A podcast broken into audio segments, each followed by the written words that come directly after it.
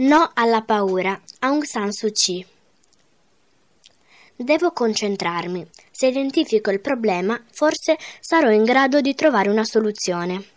Analizziamo bene la questione. Dunque, la Birmania è la mia nazione. In Birmania c'è Yangon, la mia città. A Yangon c'è casa mia, e casa mia è mia, e io sono Aung San Suu Kyi. Se voglio, posso vivere in Birmania, a Yangon, in casa mia. Oppure posso prendere un aereo e tornare in Gran Bretagna, da mio marito e dai miei figli. Qui cominciano le difficoltà. Non mi devo distrarre.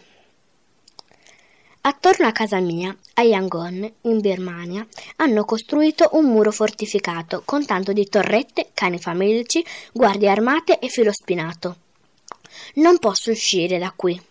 Anche i fili del telefono hanno tagliato. Non posso uscire né comunicare con l'esterno. Attenzione però, se voglio posso prendere un aereo e tornare in Gran Bretagna oggi stesso. Nessuno mi fermerà, anzi mi accompagneranno al primo volo disponibile, purché tolga il disturbo. Se vado via però non potrò mai più tornare indietro. E allora che cosa aspetto a fare le valigie e a tornare a casa? Aspetto una cosa sola, che la Birmania smetta di avere paura. La Birmania è il mio paese. È qui che sono nata anni fa. Mio padre, Aung San, per i birmani è un eroe, perché ha ottenuto l'indipendenza dalla Gran Bretagna nel 1947. Dopo questo successo, però, è stato ucciso da alcuni oppositori politici. Avevo due anni.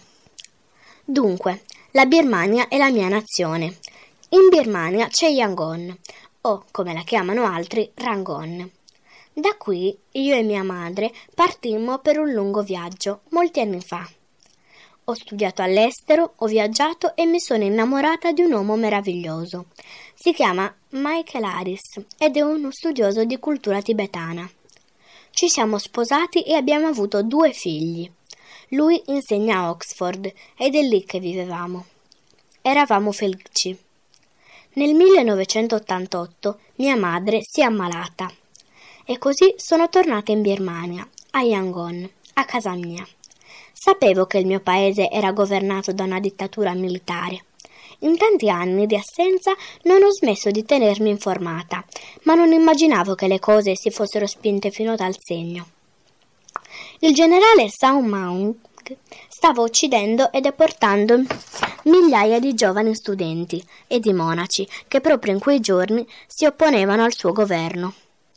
Ero china sul letto di mia madre. Stava per morire ed era così tanto tempo che non ci vedevamo. Sarebbe stato bello godere di quell'ultimo momento assieme, senza preoccupazioni. Quando si è diffusa la notizia del mio arrivo, la speranza si è riaccesa nel cuore dei miei compatrioti. È tornata Aung San Suu Kyi, la figlia del generale Aung San.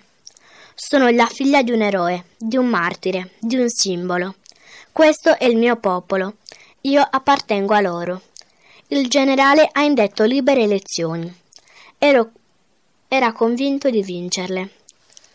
Io mi sono presentata a capo della Lega Nazionale per la Democrazia ed è stato un trionfo.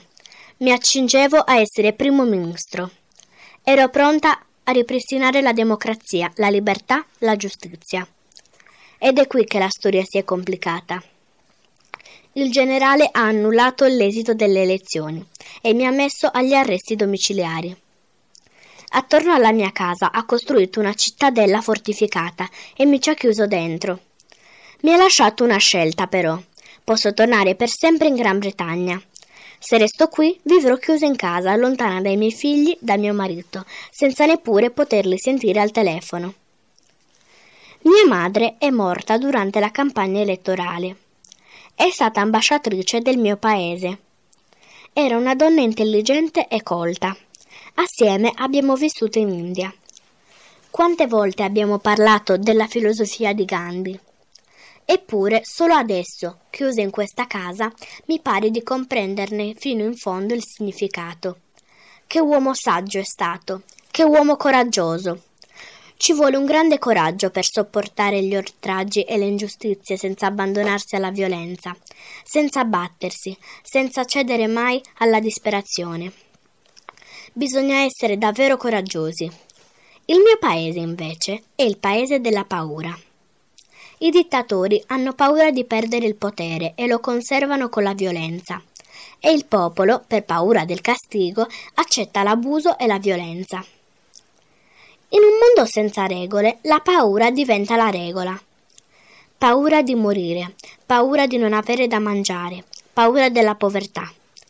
Pian piano però si smette di chiamarla con il proprio nome. Si comincia a chiamarla buonsenso, se non addirittura saggezza. Eppure io penso che la paura non sia lo stato naturale dell'uomo. In un paese civile la paura dovrebbe essere bandita e io voglio che il mio paese sia un paese civile. Infine, io sospetto che questa terribile dittatura abbia paura di me, di una donna così minuta e disarmata, e che abbia paura del popolo birmano. Per questo motivo ci tiene tutti in galera. Ma il mondo comincia a sapere cosa sta succedendo qui. Non potrà restare a lungo con le mani in mano. Ma mi sto distraendo. Faccio discorsi e non mi concentro. Forse perché ho già deciso. La Birmania è il mio paese. Resterò qui. Troppe persone sperano in me. Fin quando mi sapranno viva, anche se imprigionata tra queste mura, continueranno a sperare e la speranza fa rinascere il coraggio. Venni rimessa in libertà il 13 novembre 2010. Durante quegli anni di quasi ininterrotta prigionia mi fu assegnato il premio Nobel per la pace e mio marito, Michael Harris, che tanto si era battuto per la mia libertà, morì. Non ho potuto ritirare il premio, né ho potuto salutare per l'ultima volta mio marito. Se fossi partita non sarei più potuta tornare. Ho seminato il seme della speranza, ho resistito quanto e come ho potuto. Solo nel 2012 ho potuto ritirare il Nobel e nell'aprile del 2016 sono diventata primo ministro della Birmania, il mio paese.